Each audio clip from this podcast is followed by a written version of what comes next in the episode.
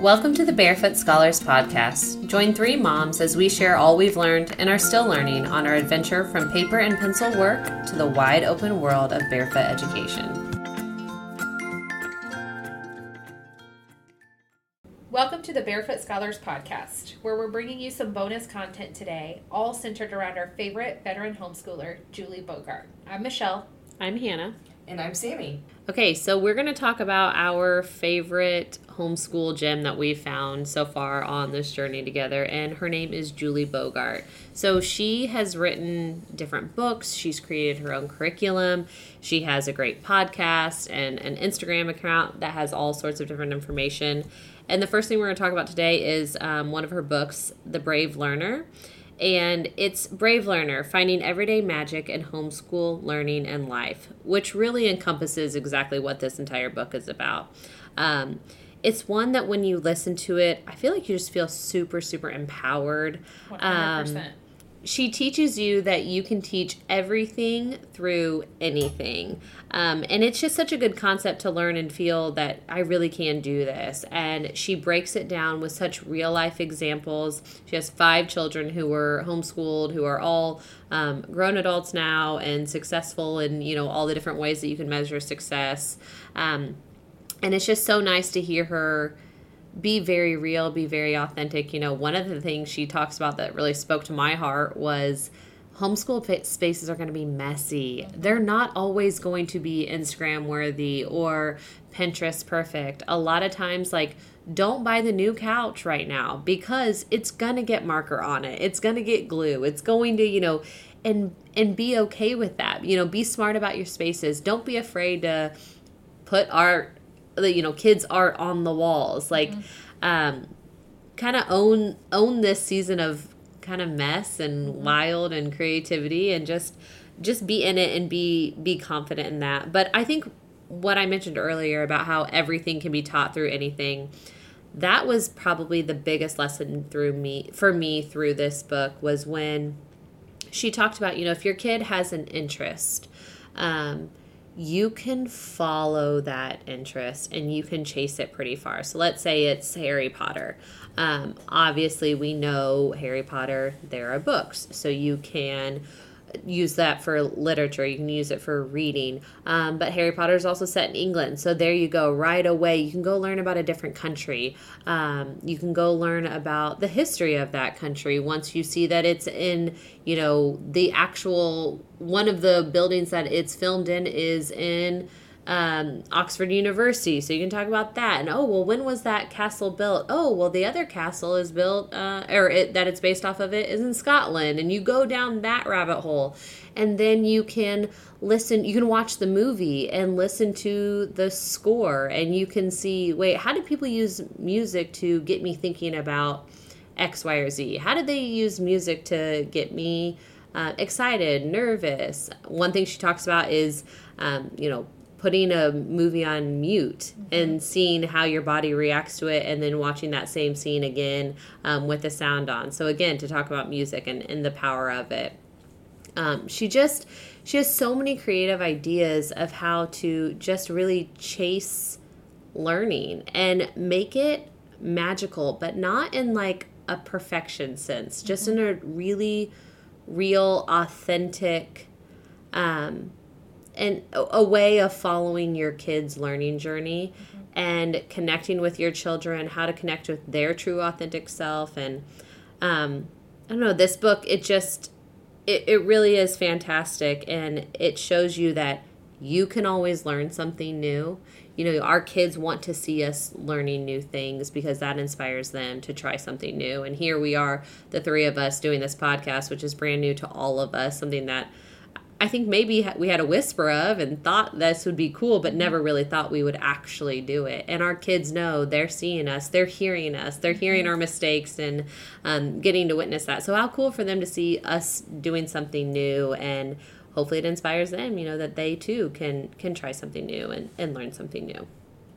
Do you guys have anything to add to that? I think in the book she was really good too about how you said, you know, relating to something like Harry Potter, but even if your kid is into gaming at the time, I mean, ga- there's like a huge stigma around gaming, right? Like, Xbox, and my kids are not at all into gaming. Not because I've stopped it, but because it's just not a thing that we're into in our house. None of them are, but you know, she she kind of gives you the quote unquote permission to just write it out, sit there and game with them. Again, that's showing them that you can learn something that's totally uncomfortable and new to you too. Um, and again, just kind of works through those different things and how you can relate it to this and this and this and this and how that all snowballs into literally a full, well rounded education. Mm-hmm. I mean, not that you can just sit around and play video games like 24 7 your entire life and you're going to, you know, be able to function in society, but she also breaks down where that kind of line is and how that how that plays out in your homeschool. I think when I think about Julie Bogart, I don't know if this is coming from her book or from her podcast, but um, I think I feel like she's so curious about her child, and mm-hmm. I love that so much. Mm-hmm. I feel like that that helps me become curious about Emma, and I, I think I, I'm pretty sure this was in a podcast, but she talked about how like one of her her kids was listening to music. Mm-hmm. Was that in her book? Mm-hmm. No, it was a podcast, but yeah. Okay. Um, and then she like sat down and like listened to it, and it was music that she didn't even like, and that, but she she took the time to like just be with that child, and she was curious about that child, and I just love that. So for me. That's I don't know if that even relates to what we're talking about Absolutely. right now, but mm-hmm. just who she is as a person. I feel like she's so mm-hmm. curious, and that has helped me along the way mm-hmm. to be curious about Emma. Mm-hmm. And I think too, the more you get to know her, and the more you kind of follow her and delve into her podcasts and her books, and just you know her stories, and just you really do kind of get to know who her kids were as learners and how different they all were, mm-hmm. which I appreciate because my kids are very different, and I know that all parents feel that, right? Like no two siblings are the same, but when you're when you nail it down to their education and you're responsible for educating them too i feel like we feel that mm-hmm. you know maximized times 10 and i like that she talks about each one of their strengths and weaknesses and now that they're all adults and they're all successful she also you can learn how those strengths and weaknesses played into who they became as adults mm-hmm. and you know like it, it makes me feel like it they're gonna be okay they're gonna be okay and you know, she talks about her kids that didn't like math, and you know, at one point she just kind of like, okay, it's just not worth the struggle. And you know, when he was like, I don't know, in his 30s or something, he needed to know this math concept for a new job, and he got on YouTube and he learned the math concept in five minutes. Mm-hmm. And what would have taken years and years and years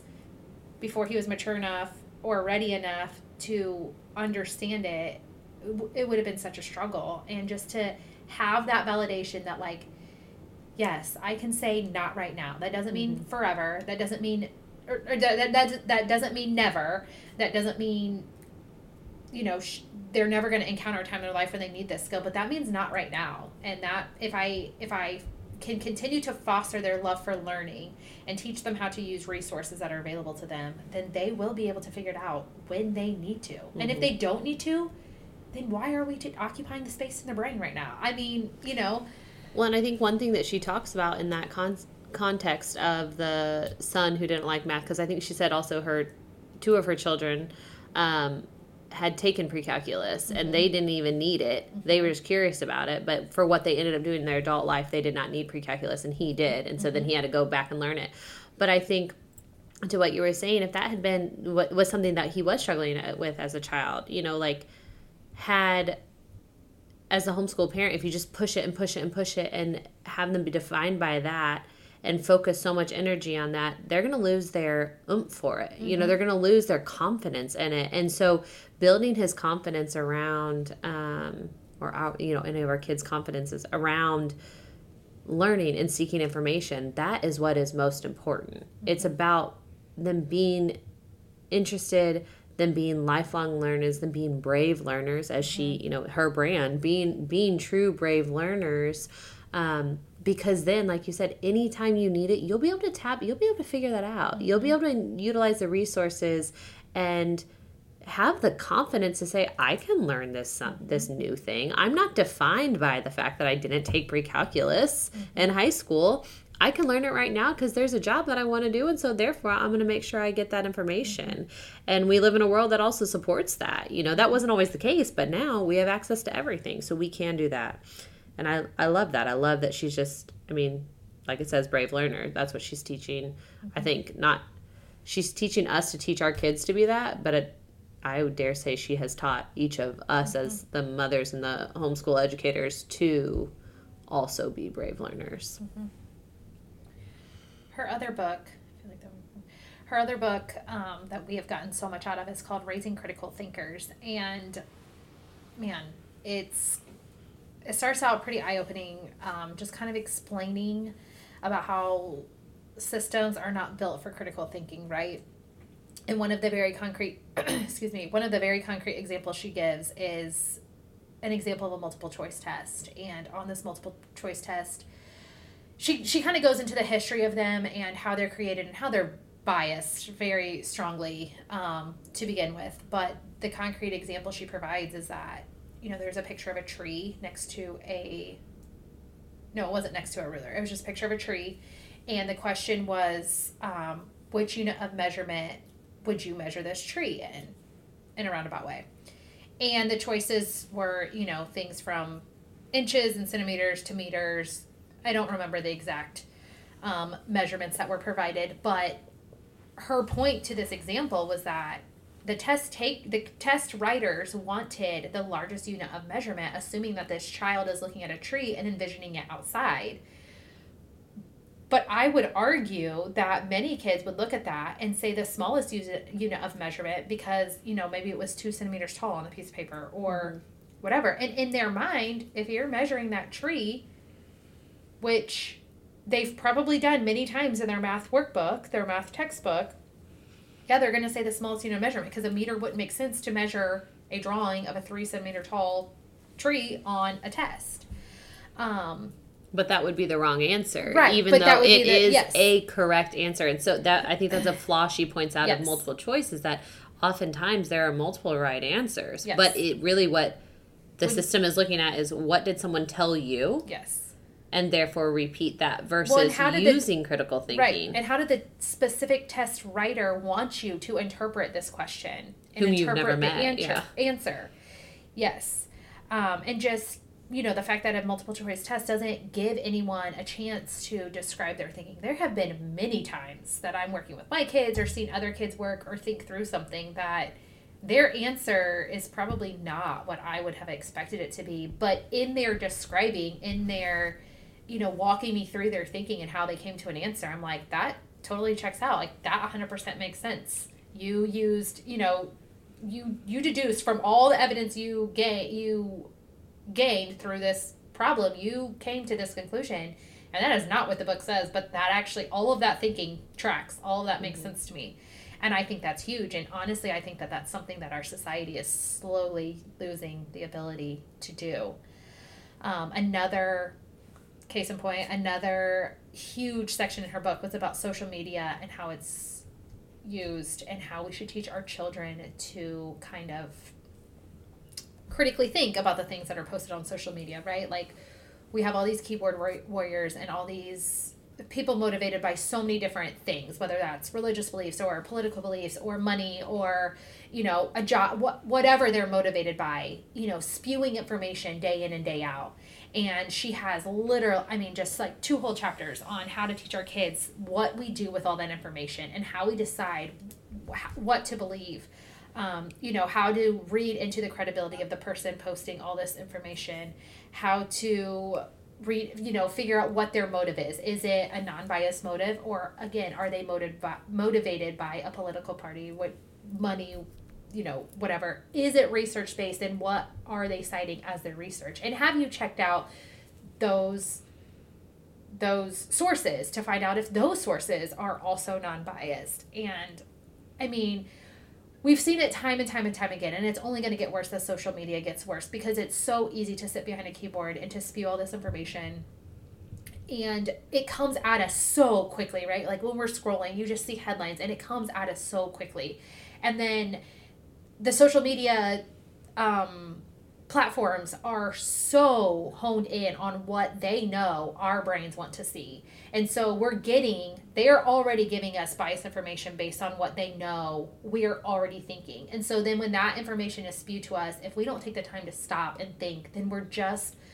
we're not always getting well-rounded, wholesome information. And again, that's just something our society is going to struggle with huge. Mm-hmm. And you know, between kids younger and younger and younger getting access to social media and social media just becoming, you know, huge and the majority of the population getting their main chunk of information from social media, that those are huge skills that our kids really really need to walk away from, I think. One thing I like and appreciate about her book um, with raising critical thinkers is she has a lot of really simple um, exercises for kids to do so they can start dissecting Mhm. information start understanding it start kind of fact checking and, and getting this information um, and, and just having it as a, tr- a little a normal practice and she has it broken out in different age groups too so that you can make sure that you can get something that's suitable for however old your child is. Um, to ju- yeah just kind of get their wheels turning and just don't just accept everything for fact the first second you hear it. Let's think about how to think about this information and just really encouraging them to continue being critical thinkers. And I think it's yeah, it's it's a great resource for sure. And honestly, it's great whether you're homeschooling or not. I think Mhm. that uh, so much of the book is, again, I'm not sure that schools are teaching deep critical thinking skills at the rate they should be, let's say. Um, and so I think that it's a, it would be a huge asset to any parent Absolutely. to read this and just really help their kids develop those skills. Um, she also talks about just environmental um, bias and surroundings. You know, if you, if there's a picture of something you've literally never seen in your life, you may not understand how big that tree is. You might be associate, associating um, a tree like with an indoor plant that you have. You know, like there's not there are so many different factors that go into it. And so I just think it's so important to think about those things and so much is dictated by the the person in charge, right? Um, and that's not necessarily wrong. I mean, there are going to be some things that you have to take that information they're giving to you, and you need to absorb that and and spit it back out. But if that's the only go to of, you know, just that cycle of information, take it in, put it out, information. Well, that's not that's not what you want. You want some people that take a minute to rinse and take a minute to, you know, really think about it and add their view or add that other part because we have thoughts, we have ideas, and there are oftentimes more than one um, right answer. Or like when we were talking about math in the previous episode, maybe there is only one right answer to the math problem. Okay, that's correct. However, there are many different ways to get there, and kids should not be discounted because they get to it a different way. You know, um, and I think that all wraps up into this about just the critical thinking and be able to take your time and really think through things um, and see the value in the thinking process versus just the end result. So we loved both of her books and following her on social media so much. And then we realized that she had a whole curriculum dedicated to literature and writing. And we all kind of decided that we were going to try that out. What we use is what's called DART. It's Julie Bogart's uh, curriculum. And basically, how it works is we have a book that we read every month. And then within that book, she has outlined different passages that we kind of dissect and we talk about. Uh, maybe it could be nouns or adjectives or I don't know how many. I mean, gosh, alliterations, indentation. I mean, Ah, it goes yes, all yes. through Quotation marks, Lit- all the mhm. punctuation, punctuation. parts of or yeah, parts, of speech. I mean, Mhm. everything. And then there's different ways to do the writing passage. It might be through French dictation or basic copy work or reverse dictation. Um, even though we all three do this curriculum, I know we teach it differently. Mhm. And some things I leave out that are too um, too difficult for Emma, and there are some things that we don't skip out on. Um, so I, I love her curriculum. I don't know what else I should say. Um, so DART refers to the age range that each of her um, groupings um, are called different things. So DART is, I think, it's geared towards ages eight to ten. So Hannah and I both have um, third and fifth graders, and then Sammy just has a fourth grader. So um, our we started it last year. So our middles, Hannah and I's middles, kind of pushed up a level. Um, and then this year, uh, Lennon and Ella could have technically moved up, but for ease and just joy of it, we kept them the same level. Um, but then her her activities throughout that she provides provides so many opportunities for leveling up and down. So it's not like you know they're being held back from anything.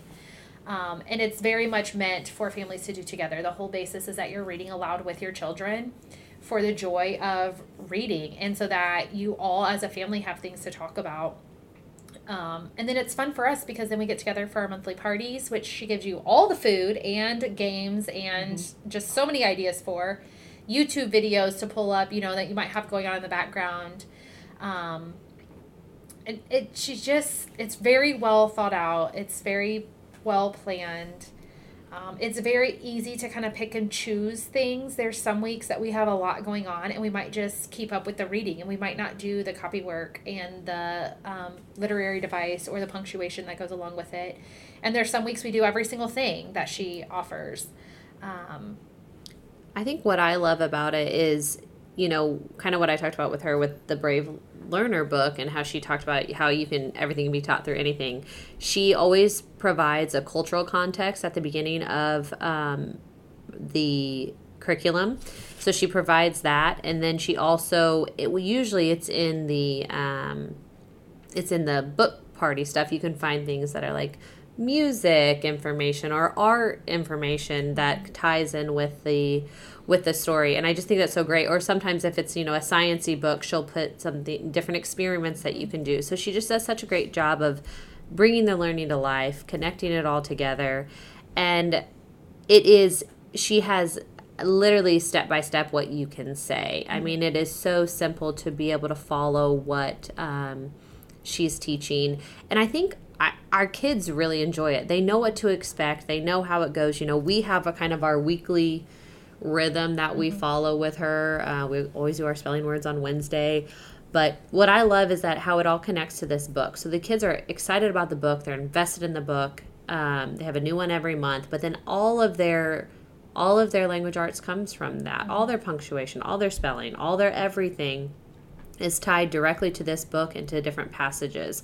And so it just it really is real life. And then I know another thing that I love about her is that she's very intentional with her books about picking inclusive characters. Very intentional. Um, and it's so great because they you know our kids we all know like books can take us on journeys, mm-hmm. right? Like reading Rainbow. We can go and we can go in this whole new world with it. And I love that our kids get exposed to so many different cultures, so many different people, um, different um, locations, um, just like languages. We've, yeah. We've had some, was it Spanish? We, Spanish there was words? Spanish, yeah there was Solimar, which uh-huh. was in Mexico, and that talked about we learned all about the butterfly migration patterns, mm-hmm. and um, we had the, the um, Beatryce prophecy, mm-hmm. and that was like old English, and, and yeah, yeah, just so many different inspirational things. And then I remember there was this character in Maya and the Robot, and mm-hmm.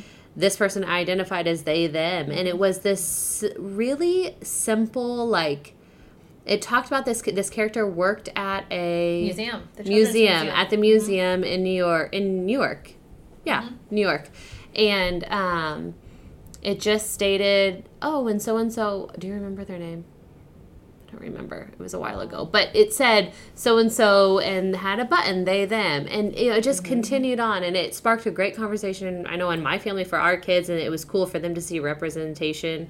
Um, and I just I love it because there's just these little bits and pieces of them learning about people all throughout. And she has had books that have taken place in different countries. You know, we just got done with one that was based on Sri Lanka, but then there's also been multiple.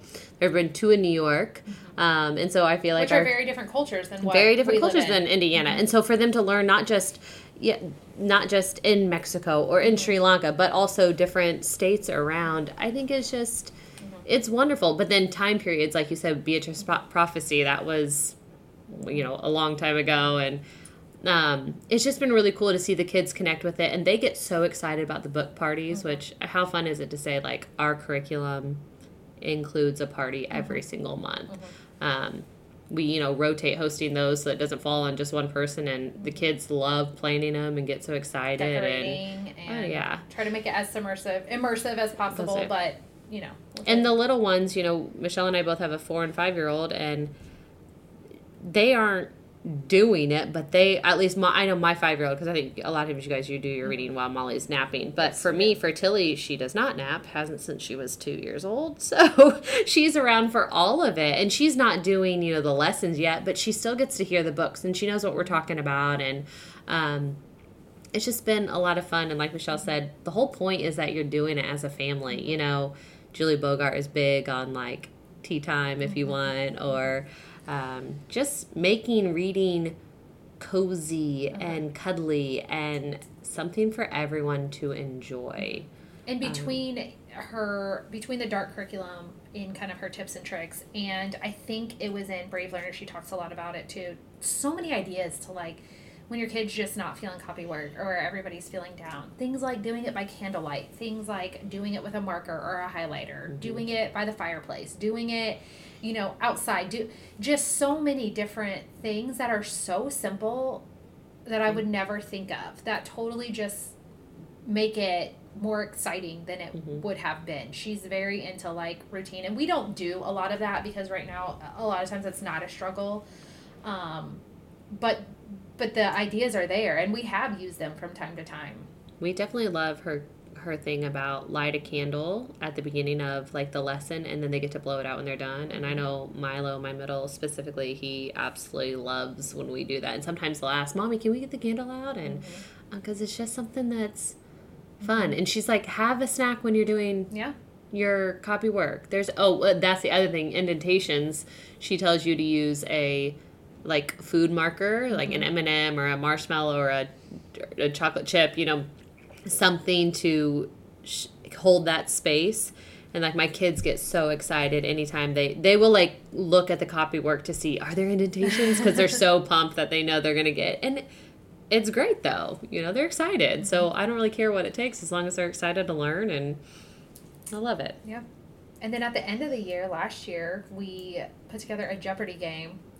You guys, I remember doing it. I I had the idea from my elementary school librarian. We used to play Jeopardy like at the end of the year. I don't even remember what it was about, but we kind of keep a which we've done- not done a great job at it this year. Yeah, we but gotta get back on last year we were really good about keeping a note, you know, on our phones that we were all collabor- collaborators for by book and putting things, you know, like questions about characters or plot or setting or using those the different um, describing different punctuations and their uses or whatever and we played jeopardy at the end and the kids loved that and have already asked if we're doing it again so we Mhm. need to get on those questions that we've been slacking on but we will we'll get there. I love how open and go it is, how user friendly it is, but also just how flexible it is to where you can really make it work for you.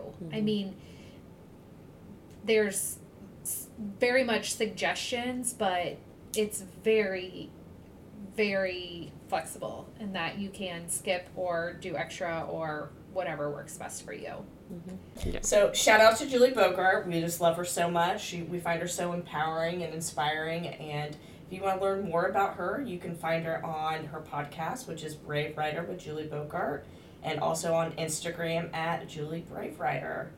So thank you so much for listening to our bonus episode.